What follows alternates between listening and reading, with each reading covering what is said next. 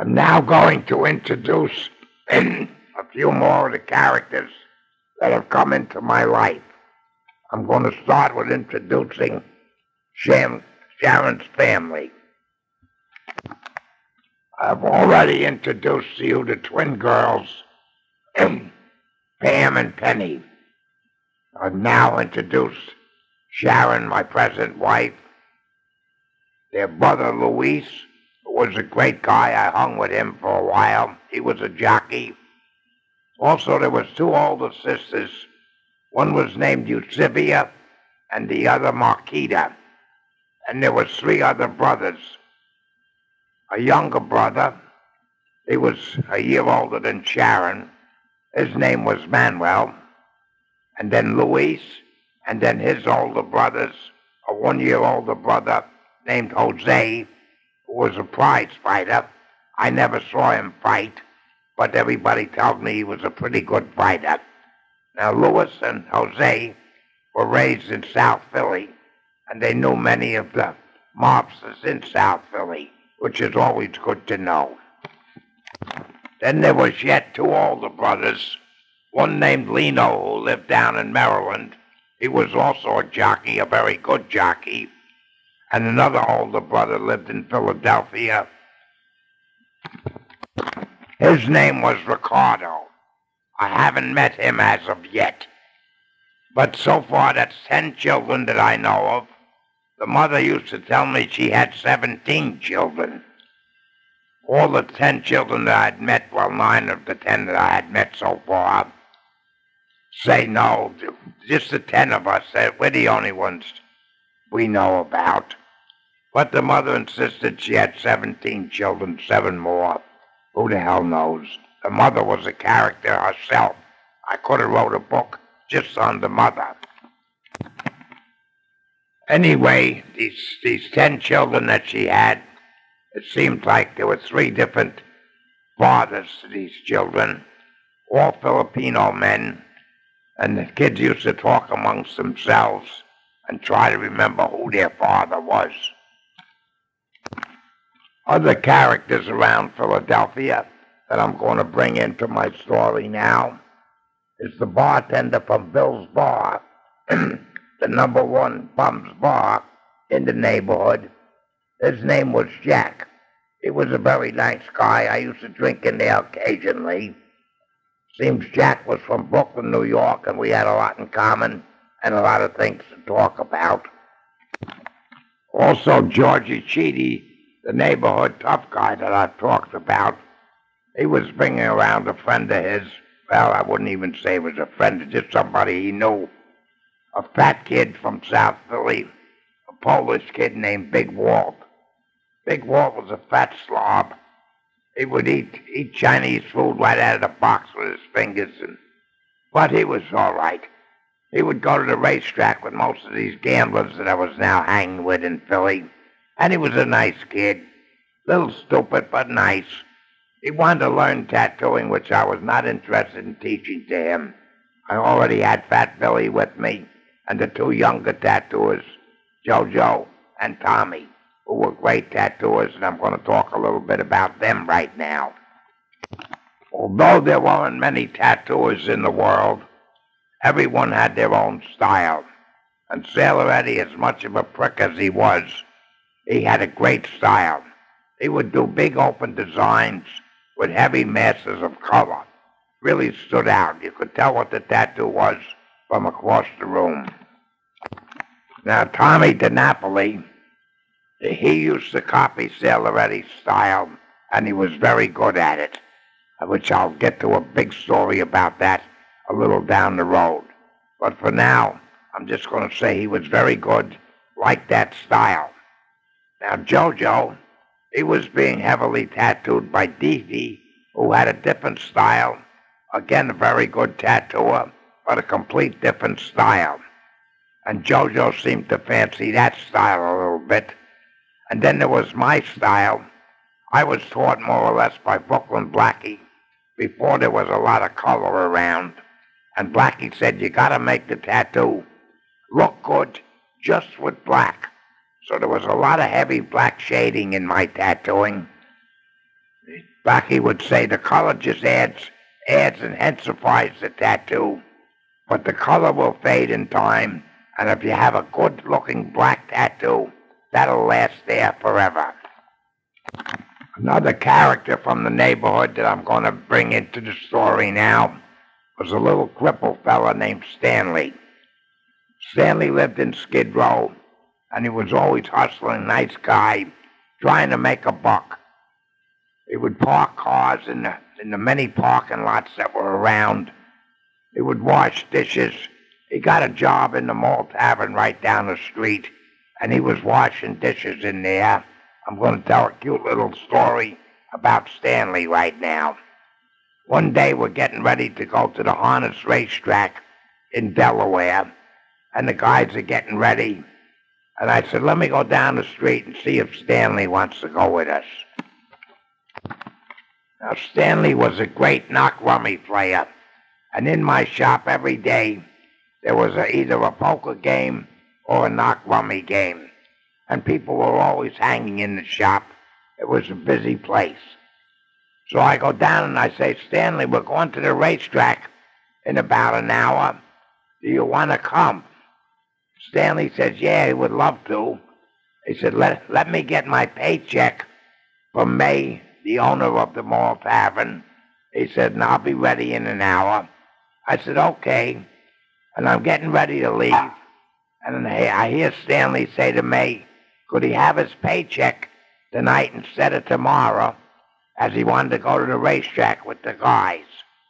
May said, yes, you can have it tonight, she says, but I'm deducting, I'm deducting a dollar for every dish you broke this week.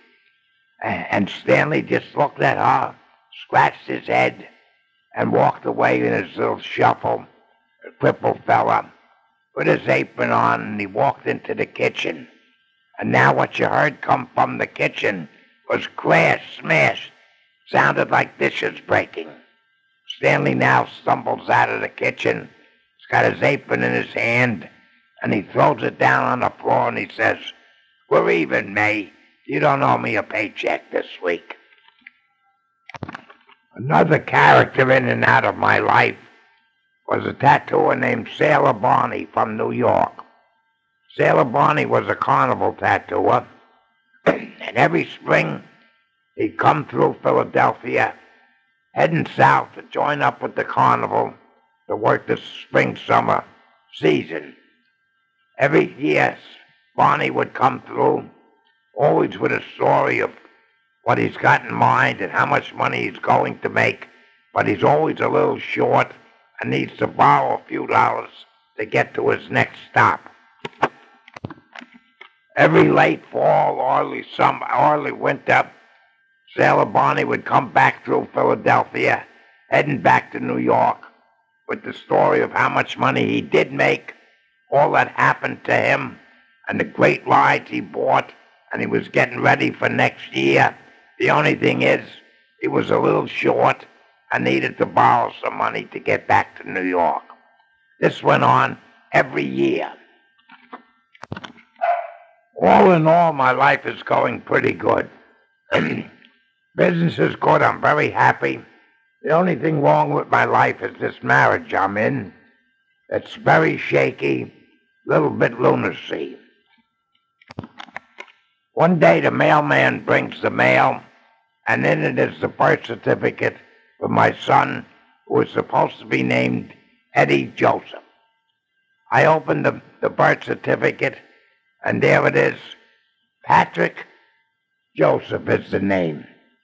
So I, I confront Sharon. I say, what happened here? She said, oh, they must have made a mistake.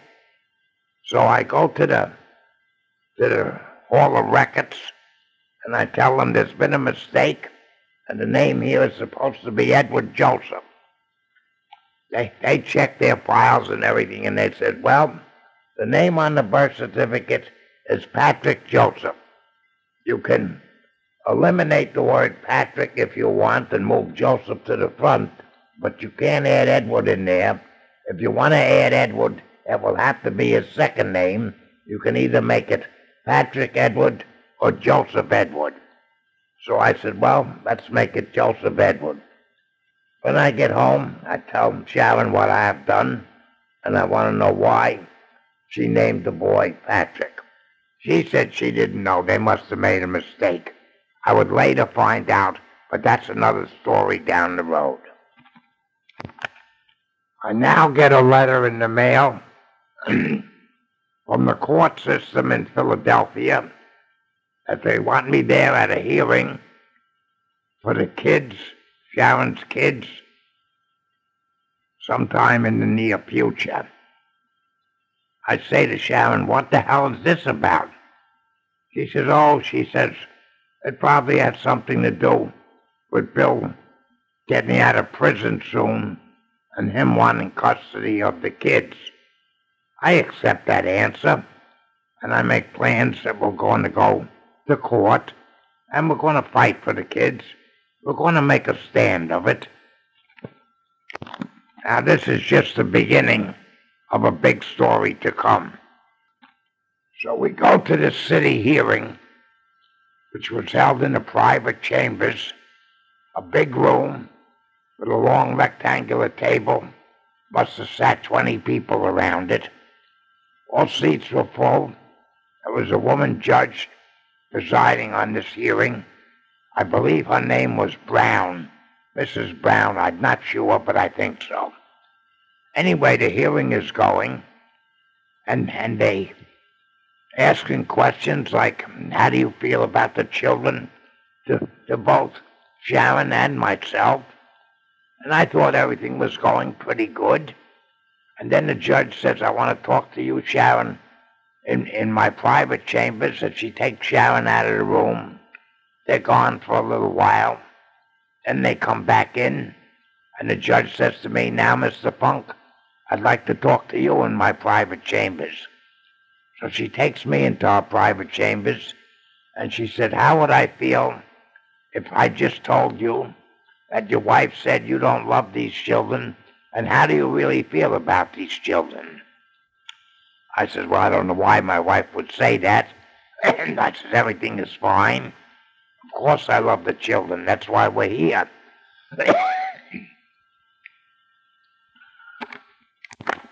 So after a few hours of conversation between me and the judge, and I'm feeling very confused with what she's telling me, we go back into the main room. So the judge says she thinks it would be best for the children's welfare if the court system would take the children, Sharon's little girl and the little boy named Billy, into the court system for their own welfare. That we would receive a letter in the mail of when to have the children ready and their belongings ready, that the court would be taking them in a few weeks' time. Now we go home, and I, I'm bewildered. I said, Sharon, this judge just told me that you said I don't love these children, and you were the one that turned them into the court system and wanted them taken away. What the hell is going on with you? She cries and says it's all lies. The judge is trying to drive a wedge between us and get each other mad at each other. She says it all has to do with Bill, Bill getting out of prison and wanting the kids. I says, well, you want to take off? Our mother had now gone back to California. I said, you want to take off and go back to California? I, I think I can find a job there or open a shop there or something, and we can start a new life in California. So I now go see one of my many friends that I've made in Philadelphia, a guy that had a used car lot, and I tell him I need a pretty decent used car. I want to go to California. I can't have a car that's going to break down on me. So I get a pretty decent used car. Me and Sharon pack everything up, and I leave Fat Billy in charge. Everybody's working. I said, I'll stay in touch. We now get a letter from the city that as of the next Monday, a couple of days away, they'll be sending somebody by to pick up the kids and their belongings.